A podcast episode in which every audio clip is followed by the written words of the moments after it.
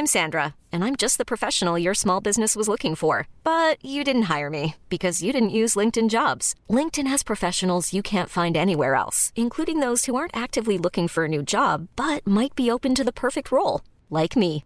In a given month, over 70% of LinkedIn users don't visit other leading job sites. So if you're not looking on LinkedIn, you'll miss out on great candidates like Sandra. Start hiring professionals like a professional. Post your free job on linkedin.com/achieve today. Soit.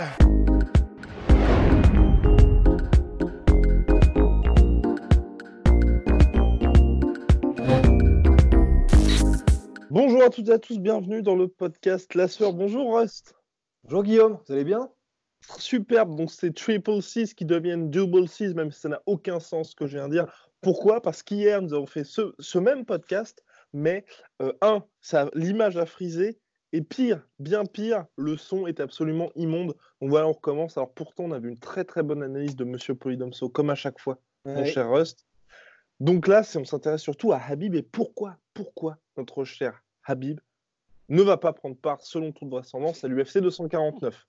Aujourd'hui, il fait face aux critiques des fans et c'est ce qui l'a poussé à prendre la reprise par deux fois, une fois sur un live Instagram et une fois en répondant aux questions de Brett Okamoto. Parce que lui, ce qu'il dit, et c'est un peu comme Tony Ferguson, c'est je ne veux pas combattre dans ces conditions, mais donnez-moi un lieu, donnez-moi un lieu, et là je vais combattre à 100%. Je cite Habib, je vais combattre à 100%. Et ce qu'il a dit sur son live Instagram aussi, c'était exactement la même chose. C'est vous me dites tous, je ne veux pas le combat, j'ai peur d'affronter Tony Ferguson, mais non, c'est pas ça. Moi, je veux ce combat. Mais si je prends l'avion, où est-ce que je dois prendre l'avion pour aller où? Dites-le moi. Et si vous, vous ne pouvez même pas me le dire, est-ce que l'UFC peut au moins le dire? Donc bref, il attend des réponses. Il, le- il a dit à maintes reprises, il a quasiment harcelé Dana White de messages pour dire où est-ce que va être le combat, ce qui est légitime, parce qu'il l'a répété dans, l'interview pour Tony, euh, avec euh, Brett Okamoto.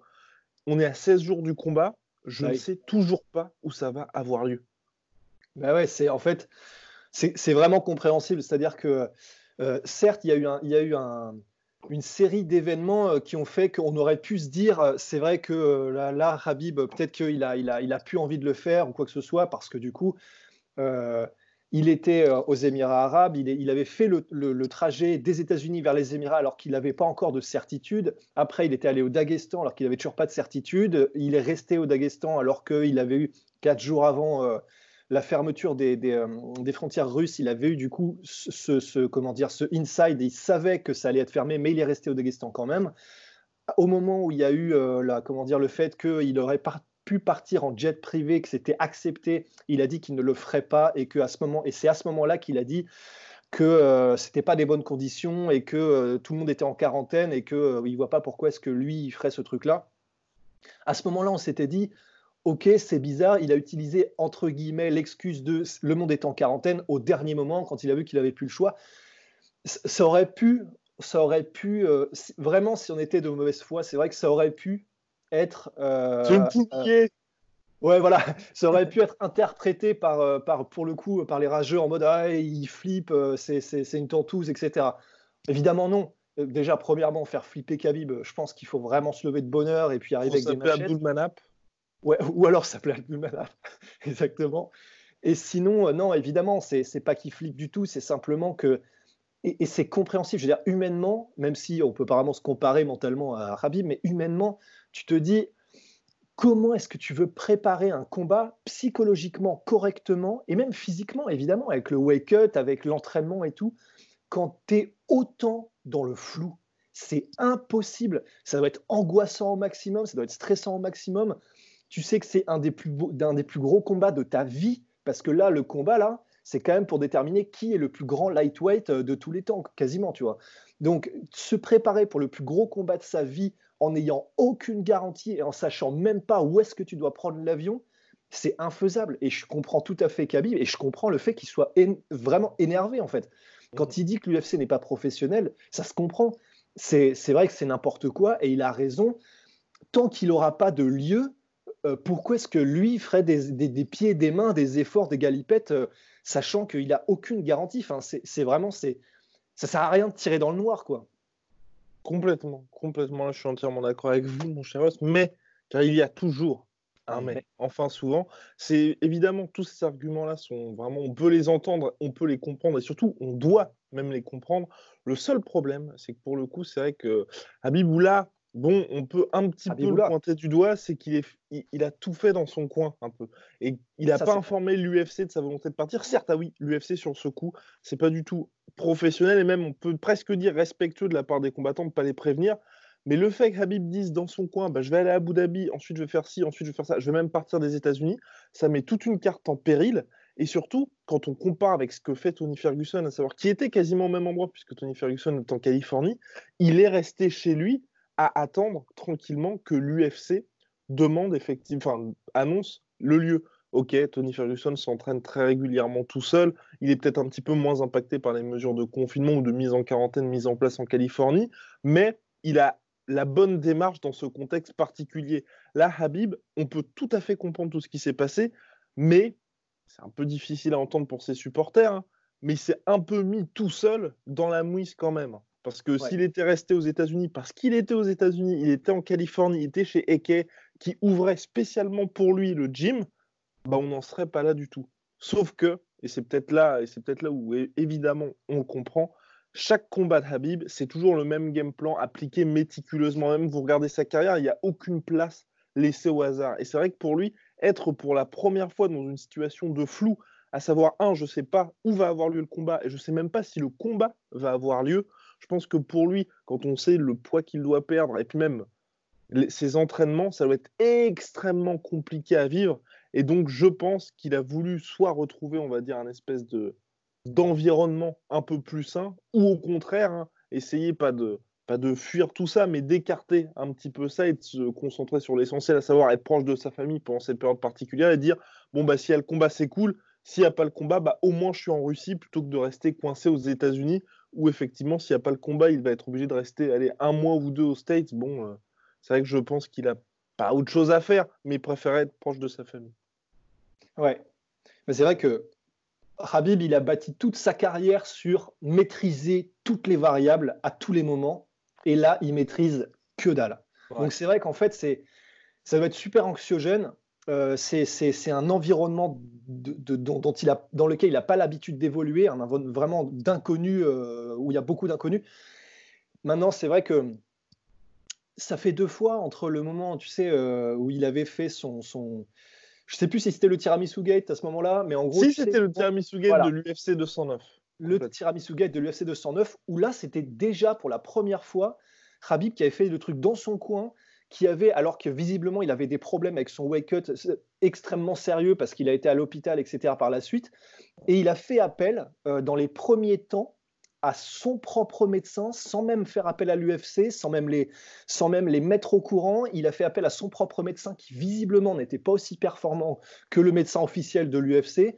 Ça a merdé, ça a empiré et euh, la carte, pour, encore une fois, du coup, a été takedown. Déjà, ah non, il y, avait eu la carte. Hein. C'était le fameux euh, Stephen Wonderboy Thompson contre euh, la carte, mais oui, mais lui n'avait pas combattu.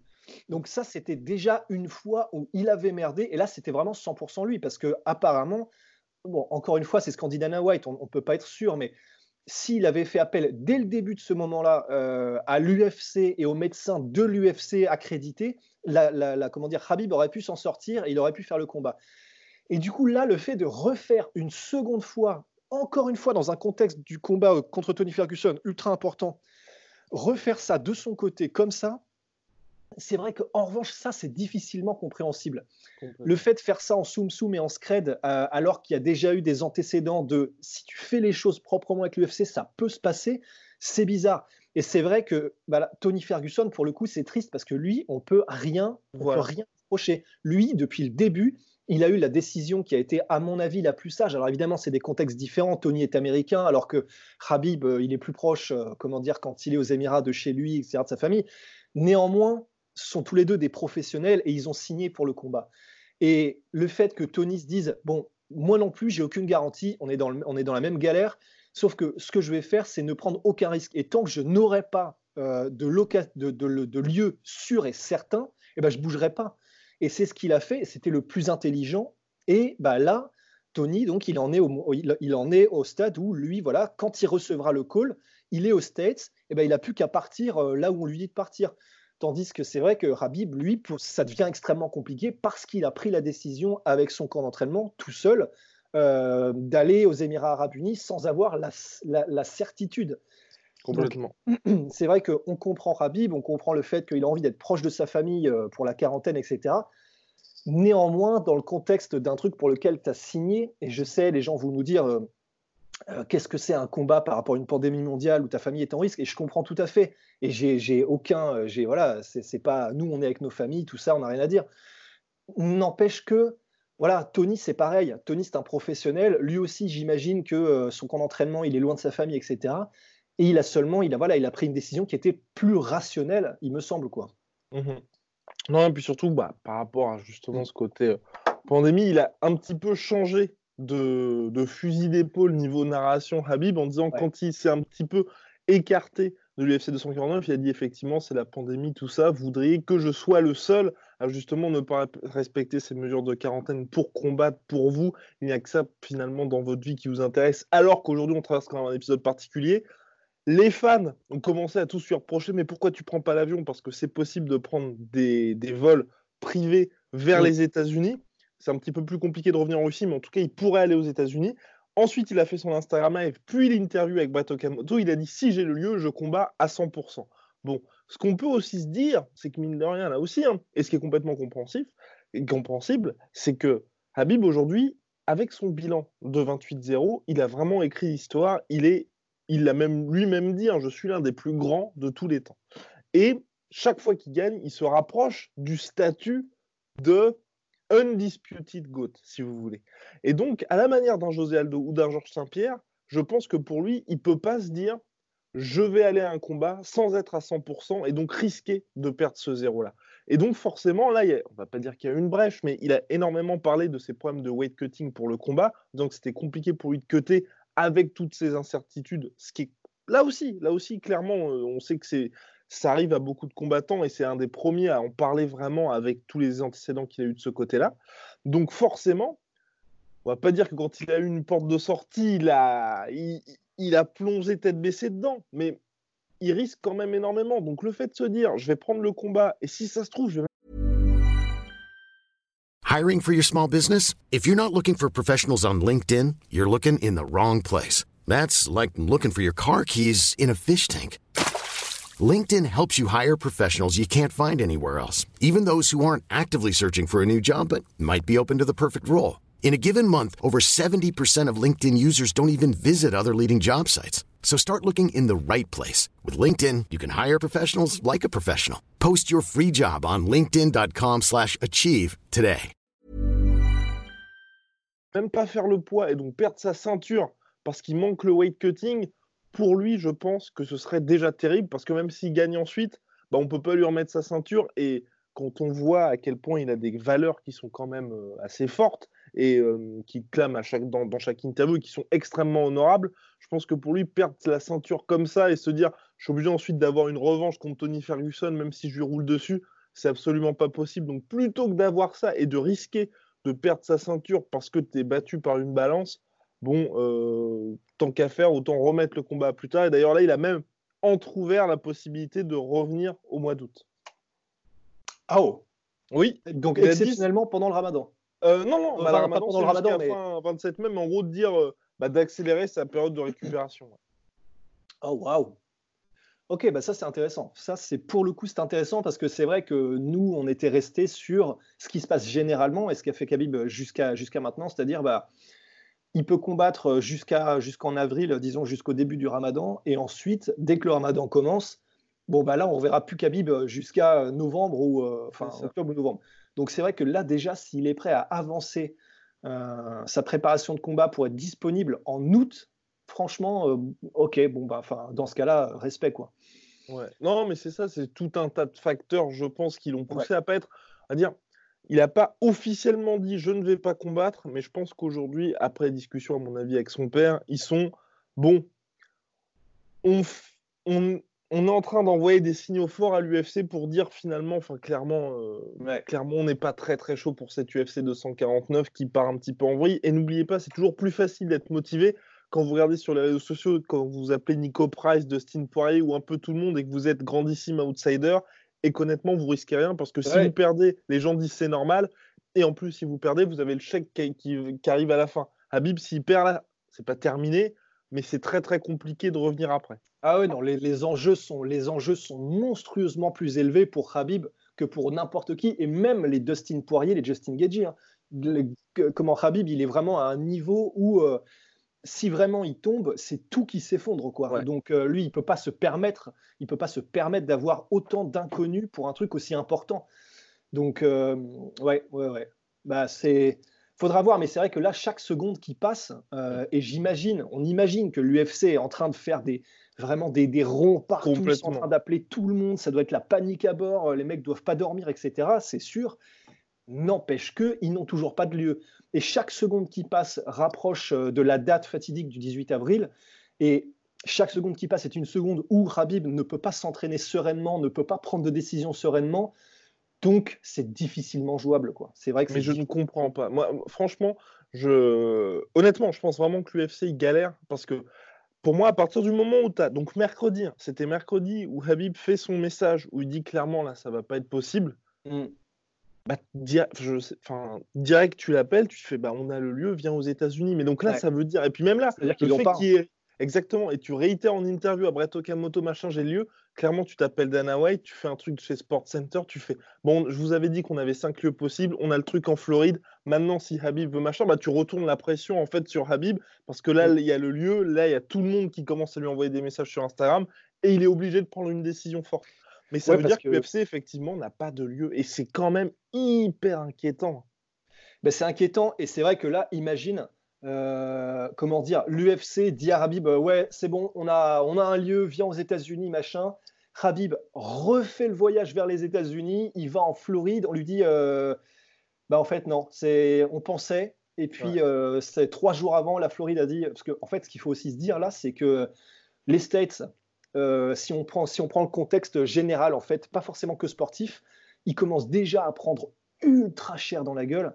Dans deux semaines, ça va être peut-être encore plus l'apocalypse. Donc en fait, même si un État disait oui maintenant, dans une semaine et demie, ça peut redistribuer, les cartes peuvent avoir été tellement redistribuées que euh, le stade ou l'État dirait bon bah on a dit oui, mais en fait c'est pas possible.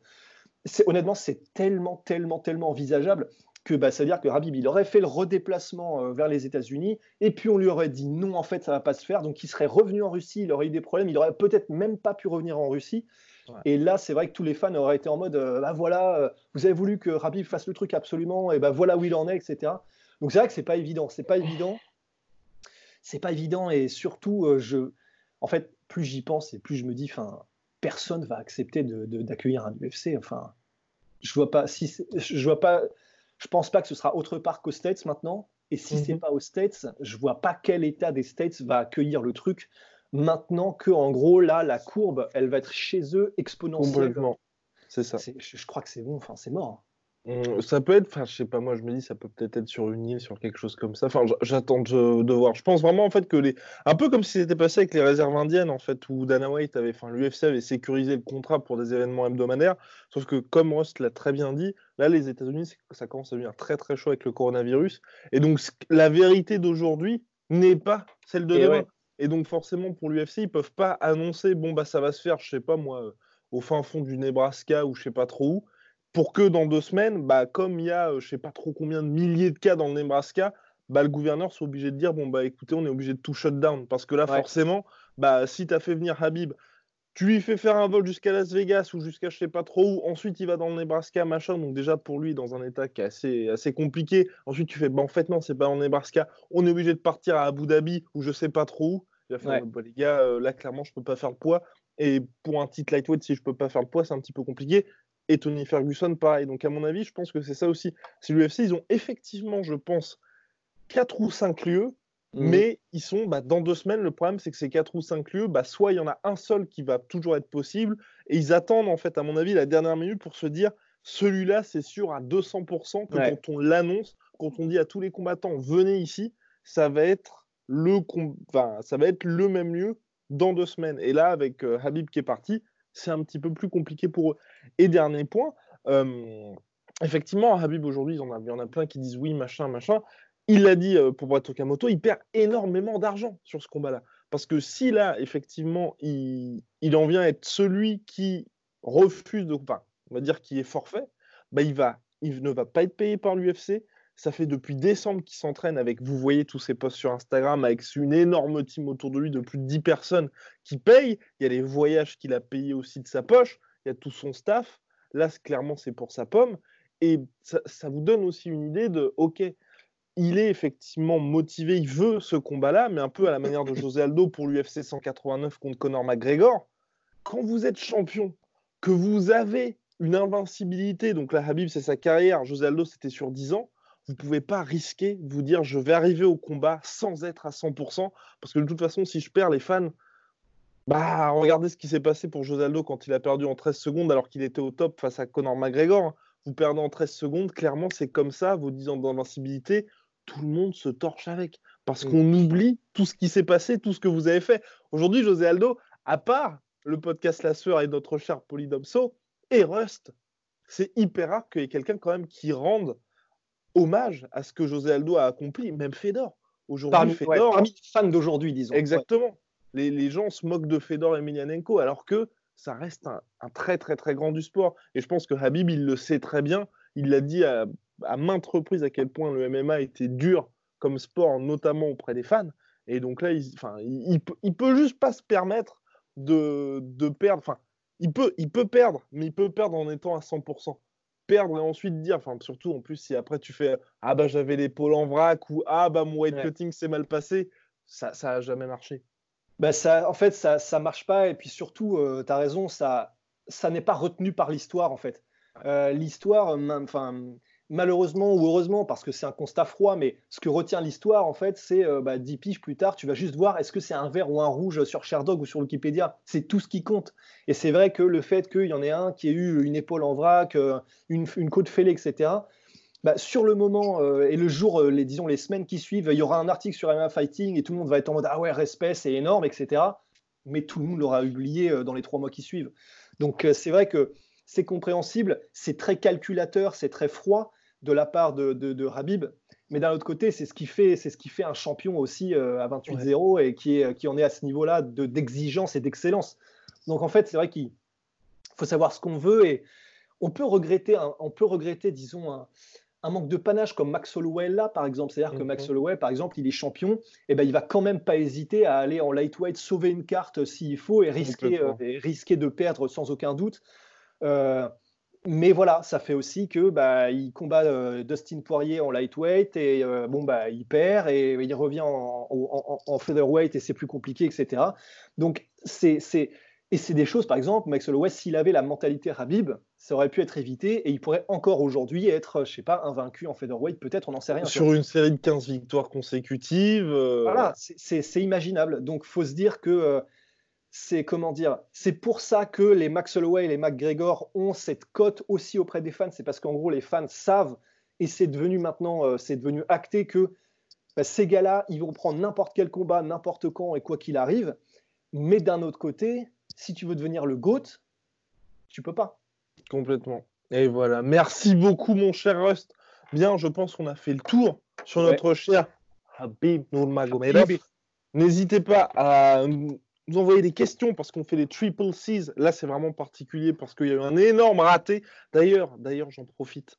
Vraiment, si vous pouvez nous aider, donc Instagram lassueur par DM ou podcast lassueur.com. Là, on n'en peut plus de Skype qui galère, mais comme jamais. Un logiciel pour enregistrer des vidéos qui soient de qualité et qui ne foirent pas. Si vous avez un, vous, vous connaissez un logiciel qui est fiable, envoyez-nous un message, ça nous aidera, mais d'une manière d'une force, mais d'une force incommensurable. Bien, mon cher Rust, donc en tout cas, si vous souhaitez poser des questions lors des Triple C's, donc si vous nous écoutez sur Spotify, Deezer, iTunes, 5 étoiles, ça fait toujours plaisir, euh, Stitcher et j'en passe, Google Podcast, Apple Podcast, vous nous envoyez donc euh, un message Instagram @lasseur ou alors par mail podcast@lasseur.com. Si vous nous regardez sur YouTube, un petit commentaire, ça fait toujours plaisir. Mon cher Rust, à très vite. À très vite, Guillaume. Allez, à très vite. Et puis oui, oh, petit message, petit message avant de terminer, moins 40% chez notre sponsor My Sweet Protein. En ce moment, il régale vraiment. Soit.